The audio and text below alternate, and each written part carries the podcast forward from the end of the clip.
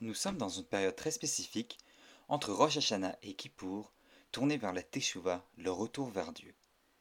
Mais aujourd'hui, comment se retourner vers un Dieu qui ne se montre plus par les manières que décrit la Torah? Nous n'avons plus de miracle. Dieu s'est-il caché de nous? Je suis Mila Karman et vous écoutez Parshayeka. Le Seigneur dit à Moïse Tandis que tu reposeras avec tes pères, ce peuple se laissera débaucher par les divinités du pays barbare où il va pénétrer, et il m'abandonnera, et il brisera l'alliance que j'ai conclue avec lui. Ce jour-là, ma colère s'enflammera contre lui, je les abandonnerai, je leur déroberai ma face, il deviendra la pâture de chacun, et nombre de maux et d'angoisses viendront l'assaillir. Alors il se dira, En vérité, c'est parce que mon Dieu n'est plus au milieu de moi que je suis en but à ses malheurs. Mais alors même, je persisterai, moi, à dérober ma face à cause du grave méfait qu'il aura commis en se tournant vers des dieux étrangers. Anochi, Aster, Astir, Panai, Bayamaou, Al Kolara, Asherasa, Ki Pana, El Elohim, Acherim. Dieu cachera donc sa face, car c'est certain, le peuple juif lui-même fautera en allant servir des dieux étrangers plutôt que le Dieu unique. Le principe d'Esterpanim est un concept qui est utilisé pour parler de l'idée que Dieu ne se manifeste plus de manière évidente comme à l'époque, et que nous vivons aujourd'hui dans une période de Esther.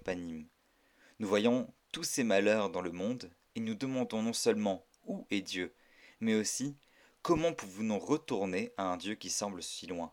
Comment faire Teshuvah quand le point de retour semble si lointain? Voilà pourquoi la paracha tombe bien, si je puis dire, puisque les sages de la tradition se posent les mêmes questions que nous, et vont nous donner des éléments de réponse. Déjà, quelle est cette faute si grave? C'est, dit la Torah, de servir des dieux du pays dans lequel le peuple entre. C'est-à-dire que Dieu nous fait entrer dans une terre, nous fait mériter de la conquérir, et nous trahirons ce don en la laissant, elle, nous conquérir. Rabbeinu Nissim de Marseille explique Il y a une force spirituelle spécifique à la terre d'Israël, car beaucoup de mitzvot ne s'appliquent que là-bas. C'est d'ailleurs le cas de cette année de Shemitah. Cette terre est donc maintenant spéciale, et il s'agit de lui faire conserver son statut. Le statut de la terre a été changé, transformé par les mitzvot, et le comble de l'abjection, c'est de faire changer les humains par cette terre non par les mitzvot, mais par les dieux qui étaient vénérés. C'est-à-dire que la terre, comme les humains, devait être changée par les mitzvot, être transformée, mais à la place, c'est cette terre-là, non transformée, qui a transformé les humains transformer le peuple juif en pire. En somme, l'humain a donc le choix d'être changé d'un côté ou d'un autre, mais trahir Dieu provoque la pure des punitions, Esther Panim. Rabbi Bechaye explique la répétition Aster, Astir comme parlant des deux exils, le deuxième étant encore l'actuel. Mais que peut-on comprendre de ce Esther Panim? Déjà, c'est une action, c'est-à-dire que ce n'est pas Dieu est caché, mais Dieu qui se cache activement. Les sages ont interprété cet acte de différentes façons. Dans le Midrash Echaraba, un ange demande à Dieu de ne pas pleurer les fautes du peuple juif en public, car cela ne sied pas à Dieu, et propose de le faire à sa place. Ce à quoi Dieu répond Si tu ne me laisses pas le faire ici, je devrais aller dans un endroit où tu ne peux pas aller, et mon âme pleurera de manière cachée. Dieu doit aller se cacher pour pleurer nos fautes. Et dans le Talmud, dans Chagiga euh, He Amudbet, les sages citent un verset de Jérémie qui dit Et si tu n'écoutes pas mes reproches, mon âme pleurera en secret. Ils interprètent le verset en disant Dieu a un endroit qui s'appelle secret. Il est un endroit en Dieu qui s'appelle secret. Un endroit, c'est-à-dire dans lequel Dieu se retire en secret pour pleurer nos fautes. On comprend donc mieux cette idée d'esterpanime. Ce n'est pas une punition, mais une conséquence logique. Dieu se cache pour pleurer nos fautes. Le, rabbin Abraham Echel rajoute L'homme était le premier à se cacher de Dieu après avoir mangé du fruit défendu, et continue à se cacher. La volonté de Dieu, c'est d'être présent, d'être proche de l'homme. Mais quand les portes de ce monde se ferment sur lui, quand sa vérité trahit sa volonté non écoutée, alors il se retire, laissant l'humanité. Mais Dieu n'est pas parti de lui-même.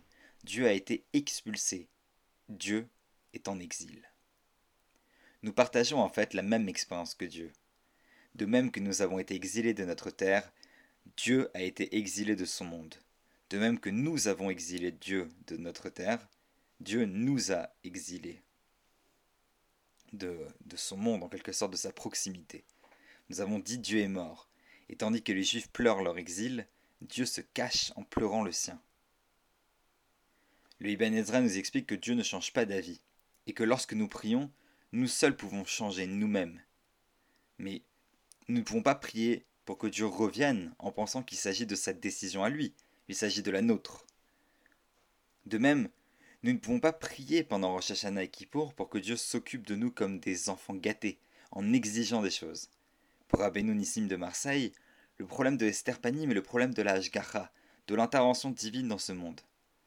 Ici, nous voyons qu'elle est directement reliée à nos actions, non pas en tant que récompense-punition, mais plutôt en tant que action et conséquence.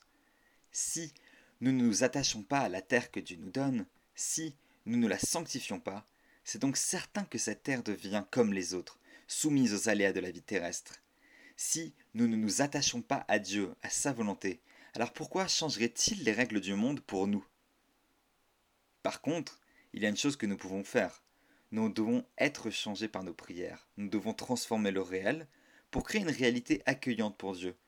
Nous devons lui refaire une place en chacun de nous pour mettre fin à son exil. Shabbat Shalom, et Shana Tova.